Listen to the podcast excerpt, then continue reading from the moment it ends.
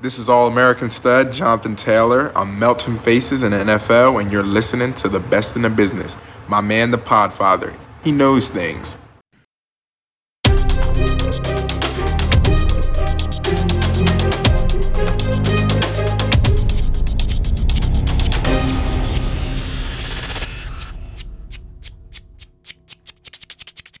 Top 10 takeaways. Oh, oh, top 10 takeaways preseason edition, training camp edition, and injury edition. That's right. We're going to talk about injuries, injury recovery with my man Deepak. He's here. Welcome. Uh, this is my first guest in the history of the top 10 takeaways. Wow, that's an honor. Thank you for having me. This wasn't even my idea. This was Theo Gremminger's idea, our head of content. He was like, "You got to have Deepak on." Uh, Deepak Chona, he's gonna come in. He's gonna he's he. You can see he's a sports med analytics expert. It's in neon lights right behind him. yes, sir. That's what we're here for. That's right. And so we got to bring him on and talk about all the players that are injured or they're recovering from injury or whatever it is. And actually, the first player I want to talk to you about is not actually injured at all but I thought he was. I had a heart attack yesterday. And speaking of Theo, he did the thing that I despise. He did the thing that I really uh, frown upon, and that's just a naked, contextless DM, text, whatever it is. Oh no, Rachaad White. right, that's what he sent me. He's like, oh no, Rachaad White. And I was like, well, what do you mean, oh no? Or, or, or, it was like, oh, Rachaad White, like, oh, good, oh, bad, oh, oh my God, Rachaad White, OMG, Rachaad White, oh my God, did he have a breakaway run? Oh my God, is he hurt? What does OMG, Rachaad White fucking mean, Theo? You're killing me, buddy, killing me. And then I'm, I'm, I'm frantically searching. Then all of a sudden we have Rick Stroud from the Tampa Bay Buccaneers, the beat reporters, like, he went down in a heap, crumpled in a non contact injury, limped off the field. And I'm like, no, The Podfather curse continues. Building drafts around this guy as a zero RB anchor. It, it would have just destroyed those teams. We were so invested in this guy, way overweight on him. We are the most bullish in the industry on it. Other than RC Fisher, who thinks he's better than Bijan Robinson. We're not going there, of course, but we are, you know, higher than everybody else, with the exception of RC Fisher.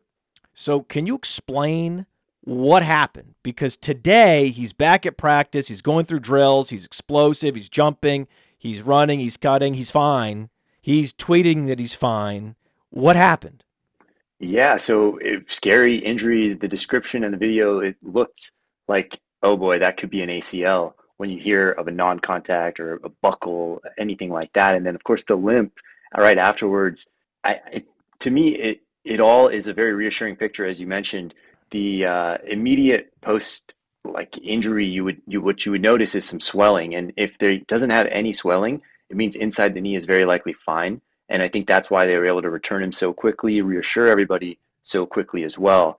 But you're completely right to be concerned when a guy goes down like that with a reported buckle. The buckle usually means ACL, maybe meniscus. So we lucked out on Rachaad White this time. What happened though? What do you think happened? It, you know, it's it's one of those things where uh, when you're in the action as an NFL player, you feel your knee buckle, and there is some give to a normal knee, and you feel that that sort of give moment. And that is enough i think mentally to scare people.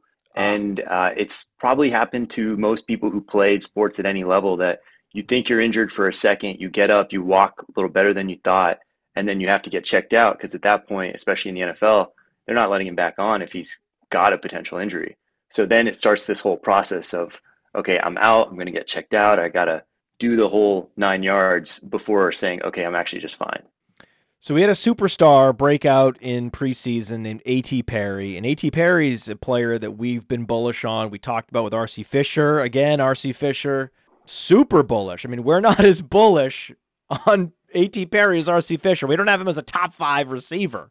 But of all the day three receivers, A.T. Perry has a phenomenal prospect profile, the most underrated wide receiver from the NFL draft because he slipped to the sixth round. Didn't make any sense. Now he's on the Saints, and we're way out ahead on A.T. Perry. We're like, well, you need to be drafting this guy in the fifth round of your rookie drafts. Make sure you're after Michael Wilson's gone. After running backs like Evan Hull and some of these attractive day three backup running backs with all purpose skill sets, once they're off the board, even like a, a DeWayne McBride, he's not an all purpose back, but he's a phenomenal between the tackles runner. Once those players are off the board, round five in rookie drafts is interesting, especially if it's non superflex. I mean, you get you start to dig real deep into the running back, into the wide receiver positions, and there's A.T. Perry. And then to go out and have like six catches and look phenomenal, that was a big deal. Like that's that's really good news. A.T. Perry's putting up six catches, 70 yards, and a touchdown, working with the ones. And then I know Nate List is going on Twitter and being like, I hate to tell you guys, but uh, you know, preseason doesn't matter. And if you're changing dynasty rankings based on preseason, you're doing it wrong. And I'm like, hey, don't look at me, buddy. I didn't change a thing. We've just been way out ahead on AT Perry, and we're not sorry about it. And one of the reasons why is that Michael Thomas has barely played football in years. So, talking to you, he's had this full reconstruction of the foot ankle area.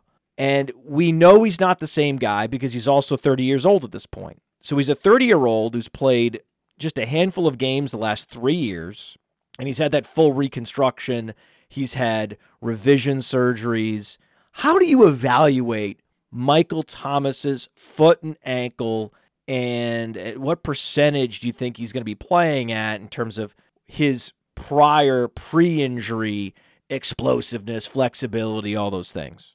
Right. It's a really good question. Michael Thomas is one of those guys that has missed a lot of time, but if you look at his injuries a little more closely, it's not as concerning as the number of games missed would suggest. So specifically, we go back to the what was originally a high ankle that he tried to treat non-operatively. That caused him then when he came to training camp and it wasn't quite right and ended up needing surgery. That caused him to miss basically a year and a half or almost two years as a result of a single injury. But that is an injury that people do recover from well. And if you look at last year's brief window of performance, he I wouldn't say he was all the way back to all pro form, but he was showing glimpses of very productive Michael Thomas.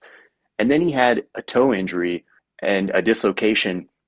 That is the type of thing that players do come back from as well. So individually, these injuries shouldn't totally derail his career and his performance. He is a very high risk player. He is somebody who I would take as a lottery ticket and plan to have some missed games by midseason. But that's because he's had these recurrent foot and ankle surgeries. And whenever you have this type of issue, you you do have a higher injury re-injury rate to that specific anatomic location going forward.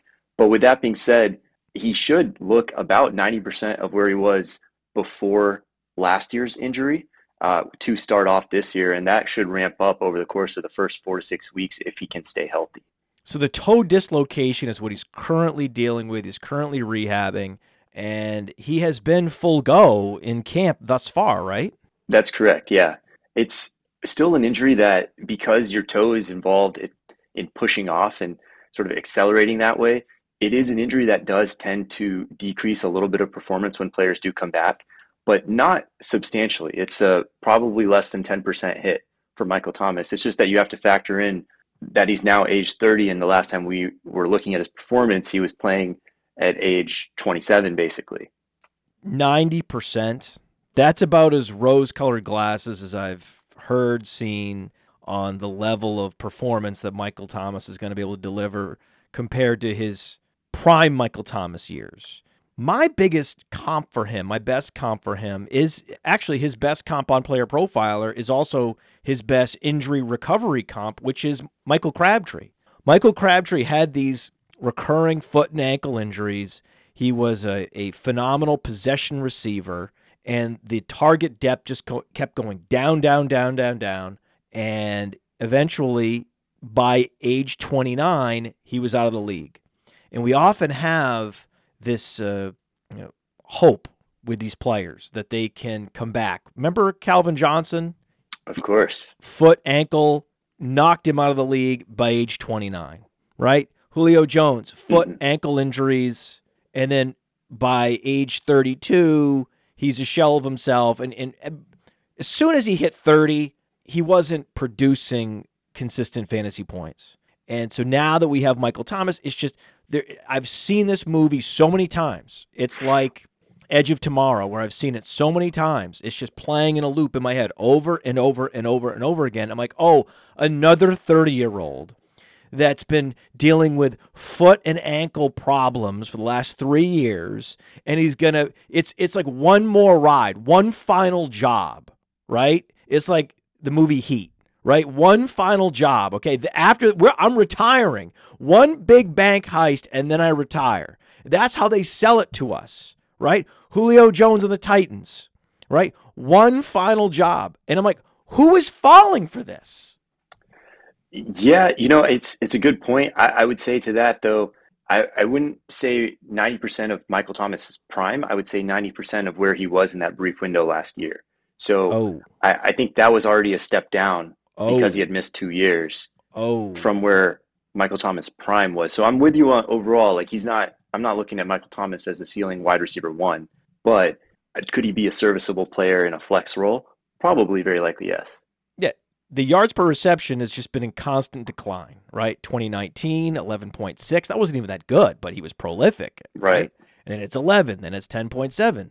And it's also reminiscent of another 30 year old receiver from the previous draft class, one draft class earlier, which is Allen Robinson, right? So to me, he just doesn't have the full washed out year where he was healthy and not very productive. Super dusty, right? Healthy and dusty. He doesn't have the healthy, dusty year on his resume. We can point to and be like, okay, this guy's gone. He's over Right. right? We have that with Allen Robinson. We just don't have that yet because we don't. ha- He just hasn't been available to show us how Mhm. dusty he is.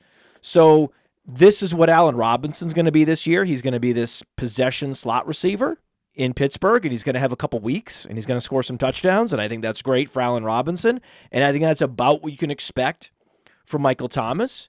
And the presence of Michael Thomas should not dissuade you from going out and picking up A.T. Perry in Dynasty, from uh, you know investing in let's say Chris Olave first and foremost, but all members of this receiving corps, right from Juwan Johnson on down.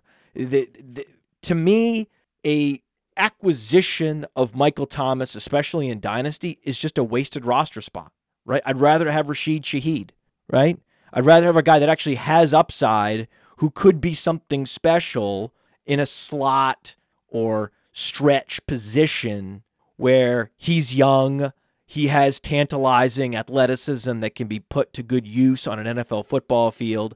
Michael Thomas doesn't have those things, but he is, I agree with you, going to get 90% of the snaps and targets that he did last year, and he's going to put up 50 yards a game. Yeah, I think that's a reasonable expectation, uh, fully in line with your logic, and then add in the fact that he's very likely to miss a little bit of time here and there for some recurrence of these types of injuries now that he has this weak point we've identified. Just a wasted pick. Waste. Waste. You're not saying it's a waste. I'm saying it's a waste.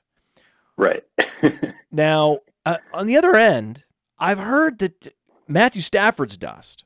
Just moving on from Matthew Stafford, like he's already dust. Like we we didn't get to see it last year because he didn't play the full year. But you know, trust me, he's gone. Right. And what I saw last year was Matthew Stafford throwing to Cooper Kupp a lot and having success. And then I saw Cooper Kupp get injured. I saw Matthew Stafford get injured, and he has a the the neck spine injury, which is always a big concern. But to me, there isn't this calendar years going by of this guy not playing. He had a neck problem. Okay, it wasn't Peyton Manning level going to Germany to get spinal fusion, right? Mhm. He had a neck problem. He got it addressed. He's been full go in camp. I'm not concerned that Matthew Stafford is dust. I'm not concerned this is his final year. I know this is Michael Thomas's final year. Right? So let's let's talk about the Matthew Stafford injury and how you're evaluating it. Yeah, I think I'm more in line with with you on this one. The start of last year, he had this sprained ligament in his elbow. That hurts every time you throw deep and every time you throw hard, which is most NFL throws. So that probably decreased his performance at baseline throughout the year. But then you add on, he had a couple concussions. He had also, as you mentioned, the spinal cord contusion. That's very different than what Peyton Manning had. And it's more of, it's almost like a bruise to the nerves, but they recover. So all of Matthew Stafford's injuries, even though it's a beast of a list, should recover well given the amount of time he's had off. So we expect Matthew Stafford to start the season looking like he did in that Super Bowl run, very strong. Now the question with Matthew Stafford for me is, yeah, he's a not super mobile pocket QB, and in our data, those are very the health and durability of those guys is very tied to the play of their O line. That was where the Rams really failed him last year, and you're probably better equipped to answer than I am, but the Rams O line health is a little bit of a or uh, stability is a little bit of a question mark there for me. Oh yeah, it's it's terrifying, right? The Cooper Kupp, when healthy, is going to be force fed targets because he's going to have no time to throw. So it's going to be Cooper Kupp on the single cut, Cooper Kupp on the double move. It's going to be Cooper Kupp, Cooper Kupp, Cooper Kupp. But the running game is, is not going to necessarily be there.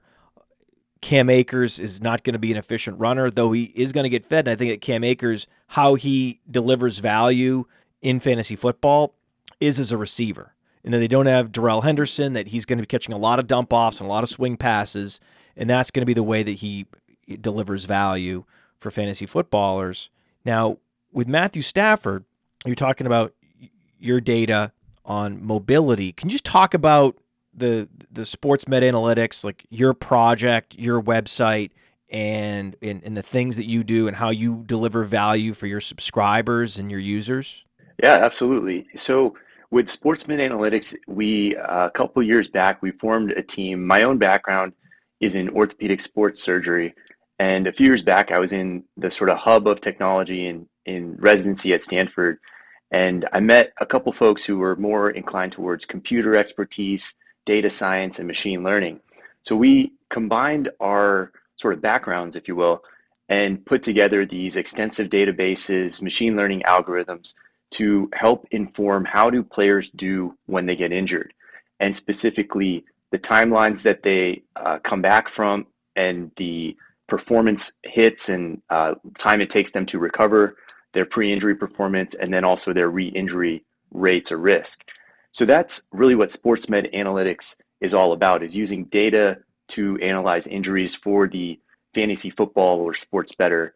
And uh, where we can be found is at Twitter at SportMD Analysis, but also on online at sportsmedanalytics.com. So we're really interpreting this data in combination with the football and the medical context as much as possible. And we've we've had good success doing that, winning our own leagues with this process over the past few years because as you know every almost every player has some level of injury impact on their performance throughout the year. Injury alert injury alert. Terrace marshall has been carted off terrace marshall has been carted off the field. Whenever a guy gets carted off that's worse than limping off right being helped off. The cart is not good. He he went down in a heap and he's been carted off. So uh, he had the potential to seize this number one job. It was wide open behind, you know, Adam Thielen as a possession receiver, maybe not going to command the same targets and and reception totals as Adam Thielen, but anyone behind Adam Thielen was wide open to anyone that wants to step up. So that's that's unfortunate. We'll keep monitoring the situation. I don't know if there's anything that you can uh, any information you have on this now, but that just that literally happened while you were talking. While you were talking. But we we got to we got to continue to talk about quarterbacks and quarterback elbow ligaments in particular, because there's a bunch of quarterbacks that had elbow injuries the last couple years, and uh, we're gonna we're gonna talk more about that with Deepak after this. Hey, we've got to talk about Rival Fantasy today. Rival Fantasy, they're a huge supporter of everything we do, the podcast channel, the YouTube channel. It's possible because of Rival, and they have an incredible new offer with promo code PLAYER. Promo code PLAYER you double your deposit up to $200 and you get $25 in bonus bucks. So it's $225 additional to play in NFL preseason. You can do their props on the fantasy book where it's over, under, over, under, over, under, up to five guys. The more over unders you hit, the higher your payout. And they had their challenges for the community. You can say, hey, I think that player X is going to go over this many fantasy points, and someone takes you up on it. They take the other side. It's great. I love their fantasy bingo, where you can do five across, you can do four in the corner, black it out, just predicting fantasy points on your favorite players, especially in preseason. The promo code is PLAYER, where they match your deposit up to $200 plus those $25 in bonus bucks. This offer is insane. Dak Prescott had an elbow injury. Remember that? Do you think with another year removed from that elbow injury, he's going to have more zip on the ball this year? Yeah, I think it's reasonable to say uh, the elbow injury shouldn't cause a, like a two-year or one and a half year performance so impact. So I'm not sure that that really explains last year's issue. Uh, however, he did have thumb surgery early on, and you would expect his grip strength at the very least to be affected by that last year, even despite his early return from that. So uh, with Dak Prescott, I do think from a physical perspective, he looks better than last year to start this, but from the coaching perspective, it may hurt to lose your OC. So hard to say for the, for me there. I'm I'm mostly out on the Cowboys as a result of that. Oh, come on! He, he gained Brandin Cooks.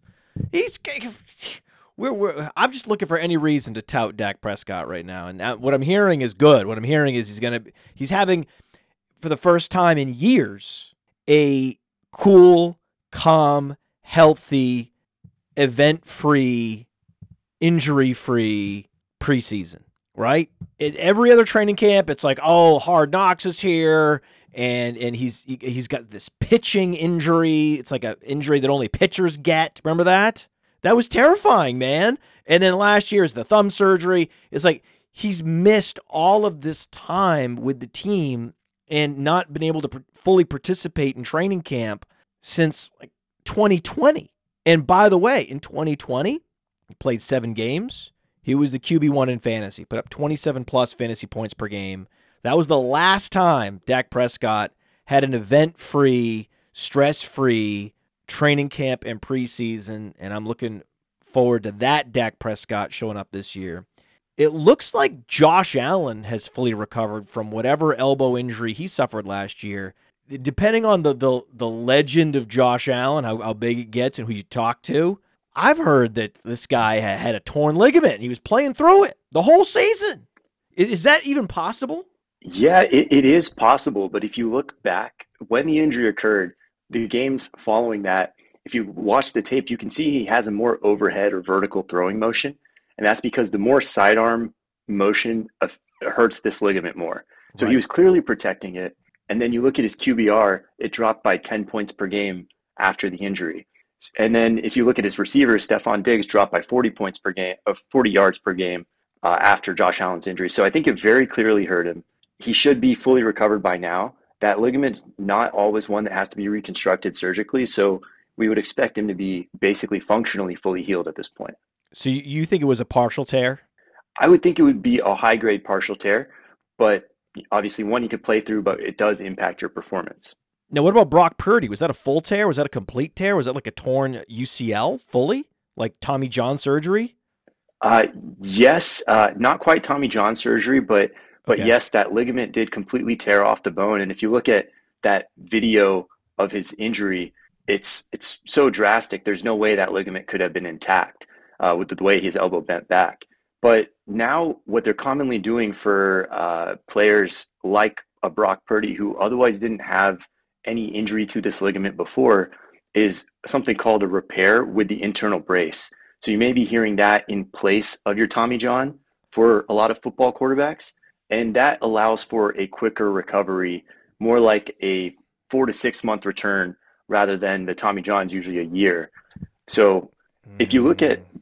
baseball data, it's pretty favorable in terms of pitchers regaining their their velocity and their control with throwing, and they actually put more stress on this ligament than Brock Purdy will. So we really expect him to look very strong, like his pre-injury form.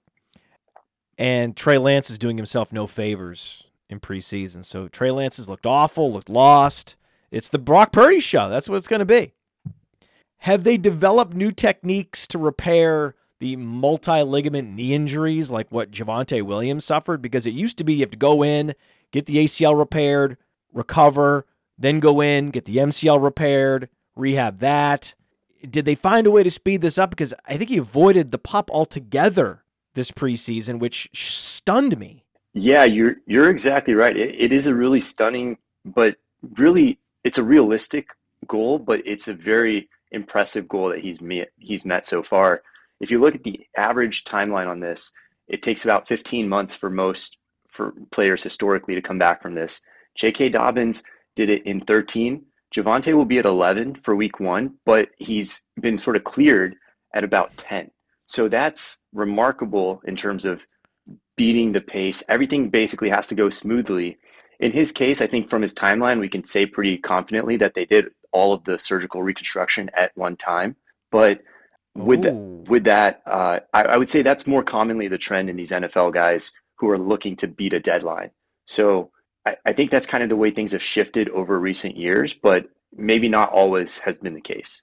That makes a huge difference. If they could go in and do both both repairs at once, then that would necessarily speed up your timeline. That's interesting information. That's important. That's actionable information. So he could be out there week one. Yeah, absolutely. You know, the the data on these is still not super promising on the early return in the sense of efficiency sees dips up to even about 20%. And the first three to four weeks from an injury like this tends to be a ramp up period for number of touches.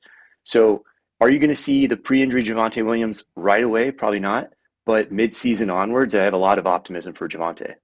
So as early as week five, we could see 100% Javonte Williams. He could be fully ramped up and acclimated as early as week five. Yeah, that's what the data says. You know, in terms of his efficiency, it predicts more like week eight. But but yes, along that track for sure. But he's beating everything, man. Deepak, he's beating everything by months. He really is. It's very impressive, and it's a hard guy not to root for at this point. I love him now. I'm gonna start drafting him more. This is amazing. He they hit it, get it all done in one surgery. So Breece Hall, similar timeline, but it almost mm-hmm. feels like Breece Hall has had a less smooth recovery than Javonte Williams, even though he only tore the one ligament. But if you, you tear that one ligament and it's not as clean as Javonte Williams having two very clean ligament tears, then it's possible that Breece Hall's recovery could be more fraught. Yeah, it's true. You know, with regards to Brees Hall himself, he he does our data predicts him as about as favorable as an analytics mold as possible in the sense that he's young. He was 21. He's an elite athlete, 95th percentile combine metrics, and he was drafted pretty high. 30, 36th overall for running back is quite high. So if you look at that in combination and you plug all of those factors into the data, Breece Hall projects as the type of guy who comes back strong. The average ACL causes about an 18 month performance hit. And then with Breece Hall, though, you expect him to get past that a little faster than normal. And so we have him at about 85% when he steps onto the field. When that will be is a little bit still in question. I, I would still lean towards it being week one, but but it's it's somewhere around a 60, 65% chance, according to historical data, that that is the case. And they're clearly going to take him along slowly, especially if they have another running back, if Dalvin Cook or somebody signs. So with Breece Hall, you know, it's week six onwards. I'm very optimistic on him, looking like an RB one. That early phase is going to be a little bit subject to user uh, impact in terms of how the Jets plan to ease him along. Update on Terrace Marshall, an injury update. It was a front seat ride. He rode in the front seat of the car, not in the back of the cart. That's from Dylan Gibson. He's a Carolina fan in the chat. Any thoughts on front seat versus the back seat and the, and the, the, the bed of the cart? Yeah, I mean the bed's a little bit worse, I guess, but it's I don't think you can read a whole lot into that. You still have pretty real injuries in the front seat. That's right. Yeah, front seat doesn't mean you're uh, injury free by any means. Some of these players that are getting hurt in preseason are always a concern. Uh, we haven't had the catastrophic injuries this preseason yet. We haven't had any Cam Akers, J.K. Dobbins, Travis Etienne's. There was one year we had all three in one year right? Right. It was a it was a June, July, August. Every month we were getting a new injuries. Like, oh, bye Cam Akers, bye Travis Etienne, bye J.K. Dobbins. This preseason and training camp, we've had a few concerning injuries, but most of them are, oh, this guy's week to week, and we believe he's probably going to be ready.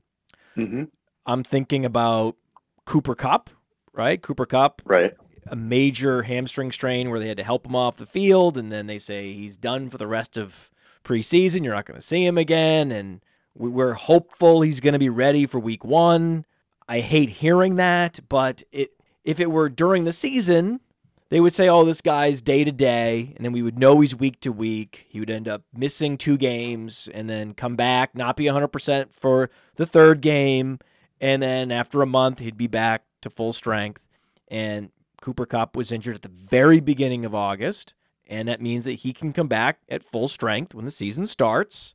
So, what is your level of concern, a scale of one to 10, on Cooper Kupp? On Cooper Kupp himself, about a three. I, I would say there is a 15% recurrence rate. That is a little bit higher because he's in his 30s. But overall, as you said, the hamstring at this stage for a mild hamstring strain shouldn't really impact him by week one. The key for me with Cooper Kupp is going to be Matthew Stafford and can he stay upright? Was it mild? Uh, well, so based on the timeline, they're saying he's likely returning to the field or practice in the next week to two weeks. Okay. So in in the during season, about a, a mild hamstring, like a grade one hamstring, you look at as about a two week injury. And in the preseason, you add one to two weeks to it. So you would say if it takes him four weeks to return in the preseason and he returns well before the season starts, there's not like a pressure to bring him on early, then you would probably pretty confidently call that a grade one. And I would say relatively mild. That's great news. We love Cooper Kupp. I still, I'm still drafting. Amon-Ra St. Brown over Cooper Kupp because of this injury, but it's close. It's very close. It's very, it's it's razor close. And I know you're concerned about Matthew Stafford and the mobility. Uh, that is that is going to Matthew Stafford is terrifying with the lack of mobility and having one of the, if not the worst offensive line in the sport. He's just going to have to get rid of the ball quick, and he's going to have to get to Cooper Kupp. That's that's what he's going to have to do. Kenneth Walker is already talking about returning to practice, even though he was supposed to be out a month. With Cooper Kupp, with Kenneth Walker, with a Rashod Bateman, these players force themselves back on the field because they love the sport so much. They're so passionate. They're such dogs that they cannot stay off the field. And it, are are those some of the the problems these these players have? They see they sow the seeds of their own demise by pushing themselves too hard, too fast. It, it definitely depends on the injury type. Muscle strains, things like the Cooper Kupp, the Kenneth Walker, or even the now George Kittle and Joe Burrow injuries, you don't want to see those guys rush back because they can feel pretty good and want to come back. And then the re injury risk is higher if they rush the return. Something like an ACL or a Lisfranc. So Rashod Bateman had the Lisfranc and uh, surgery to remove the hardware afterwards. That is less concerning on an early return, but the uh, there is an elevated injury risk because that's just like a pain tolerance. Like, hey, we took the the screws out. It's going to be real sore there, but if you can deal with it, like it's not a structural uh, integrity concern. For the most part, yes. Also, there is usually a dip with people's explosiveness when they come off of the Lisfranc.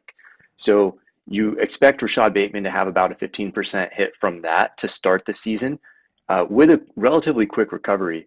But again, it's a it's a different sort of issue than. I love that. I love you saying that. well, I'm I'm glad to hear that. I'm a big Rashod Bateman fan. You love Rashod Bateman, right? Yeah, I mean, I, I love Zay Flowers more, but I do like Rashod Bateman as well. I also love Zay Flowers. What about Odell? Like Odell, do you think he's dust? I don't actually. Odell, I, I think I'm higher on than the average person here. And the reason is that the ACL, even a second ACL, performance dip for him as a really elite guy pre injury would be an 18 month issue. He's week one will be at 19. So you anticipate Odell has actually had enough time given the year off to be pretty close to what he was before. Now, any further injury on this knee or in, in general to Odell's leg, that could be considered a career ender potentially.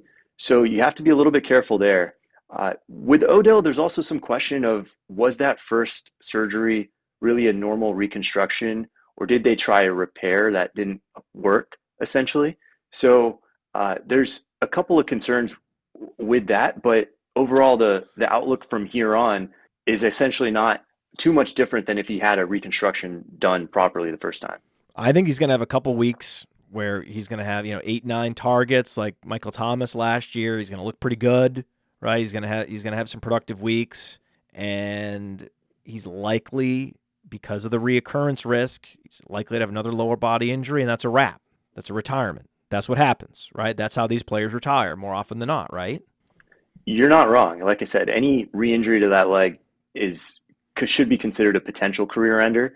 But at this point for Odell, we don't have sort of that overwhelming evidence to say that he can't get back to where he was in that Super Bowl, where, as you know, he looked quite good.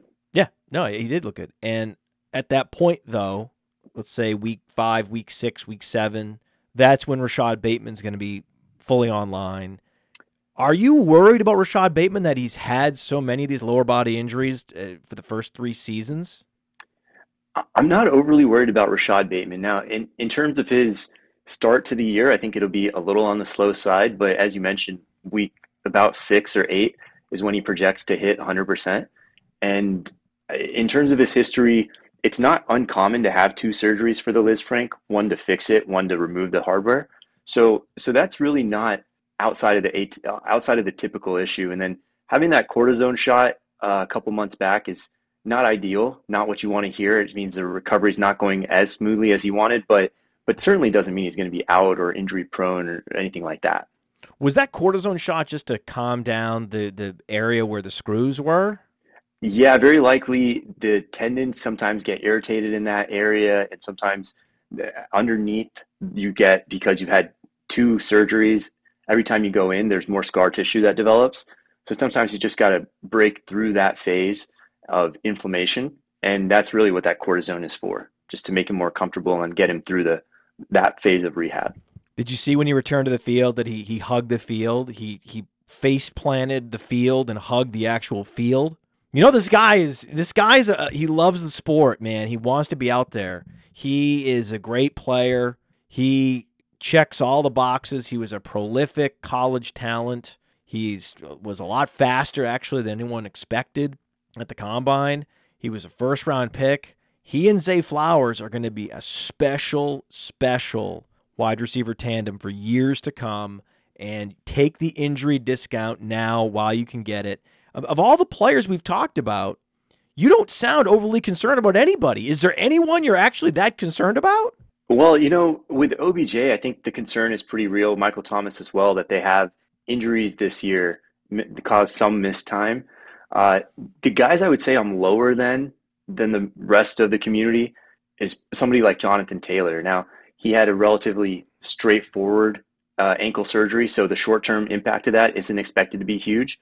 But he's a guy who runs a lot more than he receives, and for a running back, you want that ratio flipped in order to decrease their injury risk because a carry running into usually bigger players hitting you from more chaotic positions uh, is a higher injury risk per play than a reception, which is probably something you end up bracing more for and falling in a more favorable position. That's right. You got more guys coming at you from angles you don't see when you're running the ball as well, instead of being out in the open field. It makes sense. I still think that his latest PUP visit was fake. I think he's fully recovered, but you know, just more time to lift weights, right? That's what I think this is. Same thing with J.K. Dobbins. I would agree with that. J.K. Dobbins, like he, he could be back, he could be out there right now, right? These are fake PUP visits. They're not actually physically unable to perform at all. It's just they're physically unable to get the contracts they want because of the collective bargaining agreement, and that's why they're unable to practice. Yeah, I think you're spot on with both of those, and it, there is some reporting out of both camps that has suggested that as well. Uh, specifically, I saw one comment on J.K. Dobbins. Some reporting, right? that it's he has the type of injury that a new contract will fix. So it's pretty much hits the nail on the head right there. And he looked really good at the end of last year. J.K. Dobbins at 100 yards per game, 6.5 yards per carry. Hard to argue that he's going to be that he's all of a sudden been injured without any real reporting on it. Our producer Ross Young is in the chat. Ross, per Deepak, J.K. Dobbins has an injury that a new contract can fix. Okay, that is a great quote that needs to go up on Twitter. Oh yes. What about Kyler Murray? Kyler Murray has been some funny photos of Kyler wearing the catapult and uh, with, a little pot belly. It's just been funny, right? He's standing off to the side. He's just kind of, he's just doing, he's just chilling, man. Like he's just vibing, chilling, uh, rehabbing, I guess. And then you've got Zach Ertz, uh, where his wife has been this was the star really for the last few few months as he's been rehabbing. She's been in the World Cup and looking great. And so, so we have Ertz and Murray both coming back from ACL tears. Do you have any interesting nuggets uh, regarding the, the, the Cardinals rehabs? Yeah, for Kyler Murray, I think that's another one where I'm lower than the market on him. He does have elite athlete, athleticism, which helps to predict a faster return. But then when you look at guys coming off of an ACL surgery, having a big guaranteed contract and coming back to a really bad team both project to lower that or, or increase that timeline, delay his return. Right. Yeah, I would. I would slow play it if it were me. Or why wouldn't you, right? I would just make sure. I'm like, I gotta, I gotta, I gotta, I gotta get in the pool a little bit more. Yeah, totally. Uh, and then you look at performance when he does come back. So with all the data factored in, we anticipate week eight to 12, that range for him to be ready to go. Uh, there's a large range of outcomes with him, so it's hard to really pin that down. But if you look at his production when he does come back, you pretty consistently see a decrease in the rushing for position players and for quarterbacks. And then with Kyler Murray at his size, looking over offensive linemen that are much taller, guys like Russell Wilson and Kyler Murray talk all the time about having to move around to see lanes for to throw the ball between. And although we can't really quantify it, you have to wonder if his in pocket mobility is also going to be a little bit affected when he does come back, and does that therefore affect his passing? I'm really not wanting any piece of Kyler Murray for this year, but I think the next season he looks just like he did pre-injury. So if you, in dynasty, I would take the discount, but yes. redraft, I'm passing all the way. Yes, all, all these productive struggle teams. I have Kyler Murray, man, for dynasty. Wheels up in 2024 per Deepak. That's that's the that's the word. I love it.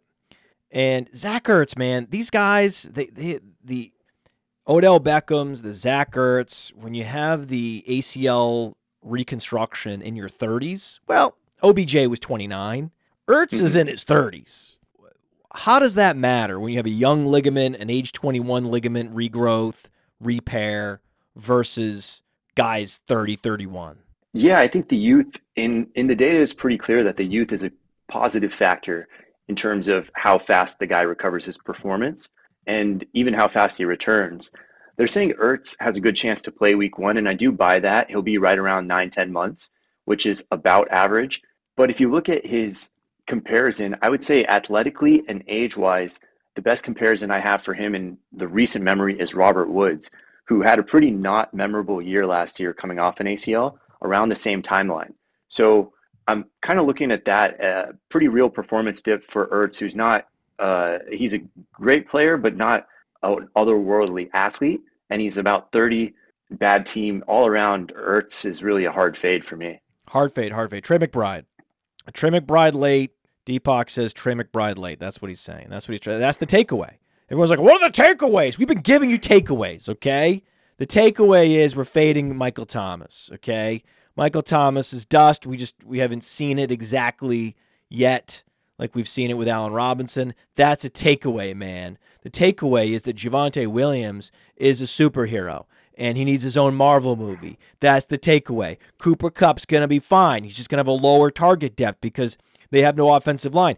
That's the takeaway. The takeaway is you want to hoard Kyler Murray in Dynasty if you're rebuilding that's a takeaway. You're going to run as far away as you can from Zach Ertz and get all the Trey McBride you can. That's a goddamn takeaway.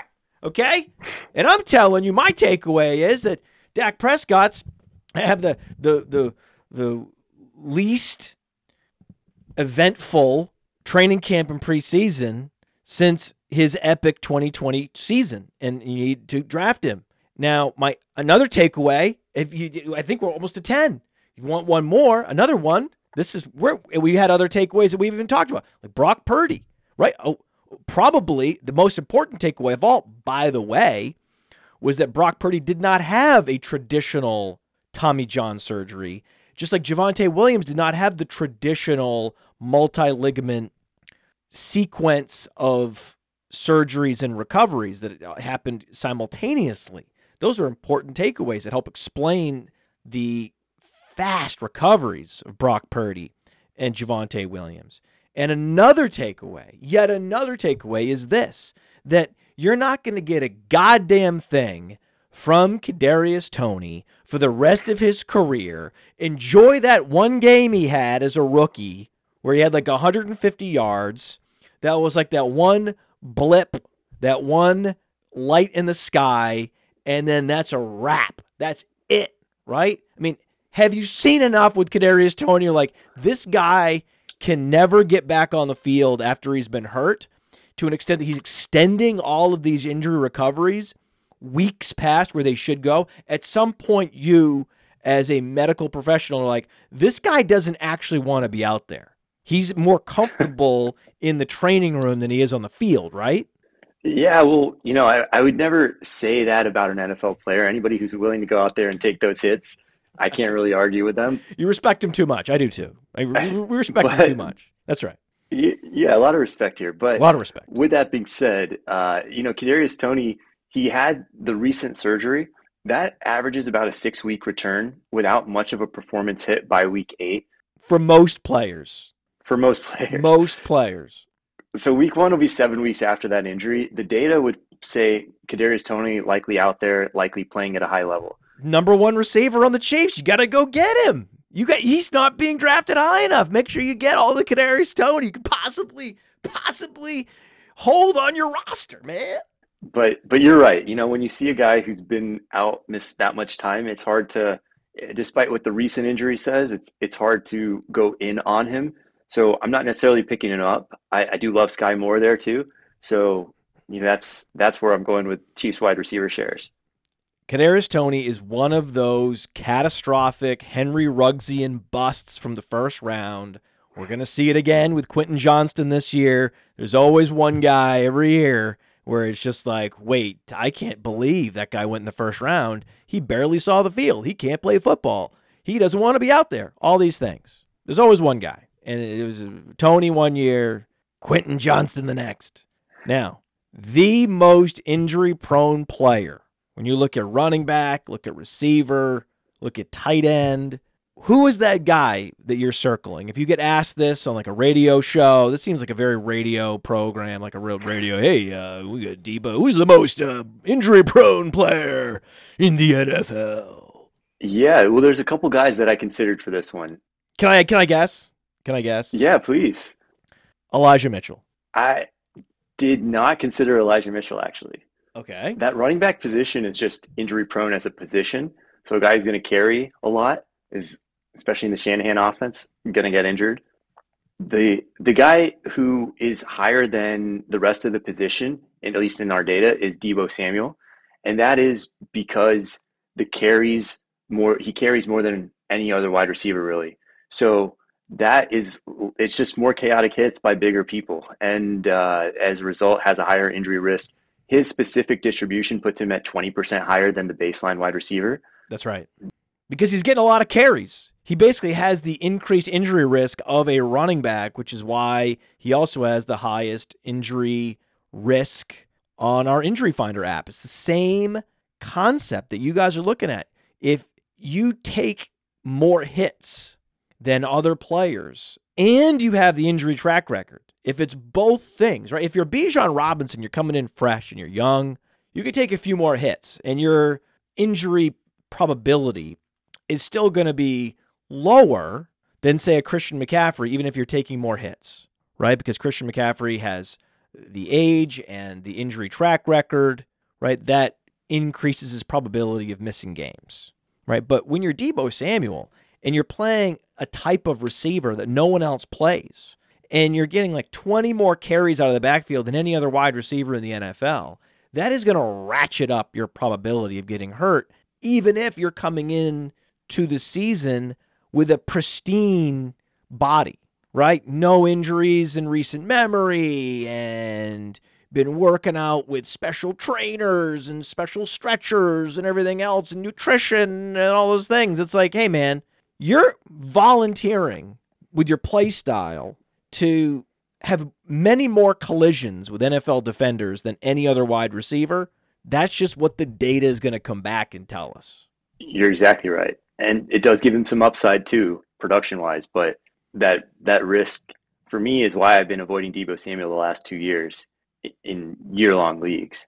Uh, the other guys you look at, of course, we talked about OBJ and Michael Thomas. The guy we didn't talk about who could also, uh, uh, any injury could be potentially a career ender is Tua.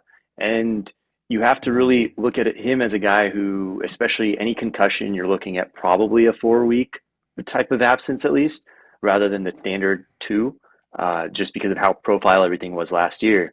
And then he's been injured beyond just the concussions. He's been injured about five years in a row now. So it's that's a guy. Unfortunately, I really like rooting for Tua because he's had such bad luck with the injuries. But he's a guy who's who I hope he gets the ball out quickly, and I hope that O line is ready for the challenge. Sure, can't draft him.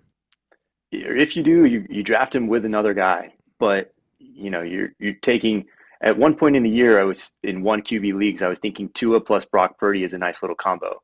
But now I think you're kind of losing that discount on Purdy, and Tua doesn't give you that rushing upside. So you kind of you need to look elsewhere. Tua is one of the worst quarterbacks in the NFL, just in terms of pocket awareness. He takes a lot of blindside hits. It seems like he just doesn't see defenders coming where other quarterbacks, they can sniff it out. Tom Brady, most famously, but even Tom Brady had that guy crawling on the ground and hitting his knee, and, and that and he tore his ACL. Remember that? That was a dirty play. How dirty was yeah. that play? Oh, that was dirty. The guy in the Chiefs, who was that? I don't know who made the tackle, but you're right. It was a, it was not what you want to see, a blindside hit. But it's exactly like we're talking about with Stafford and with any other QB with a bad O line. Is that you got to get the ball out quick, and even when you do, your those hits rack up.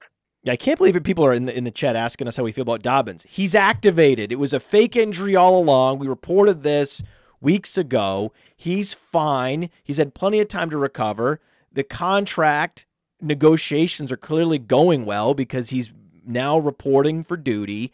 He's been a value for weeks.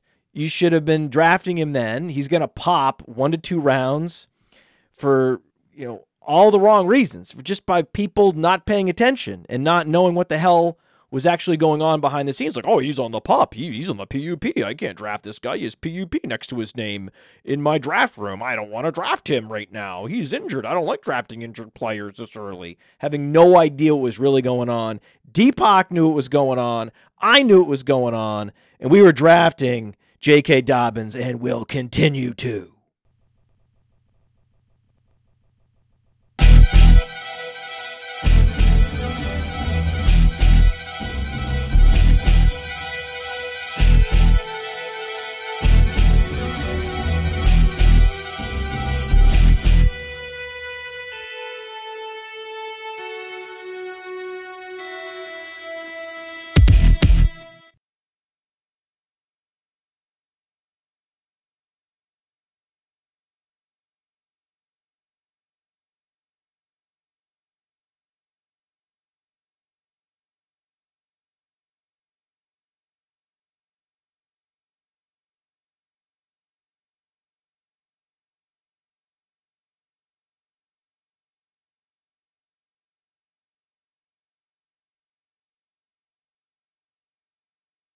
Yeah, front seat doesn't mean you're uh, injury free by any means.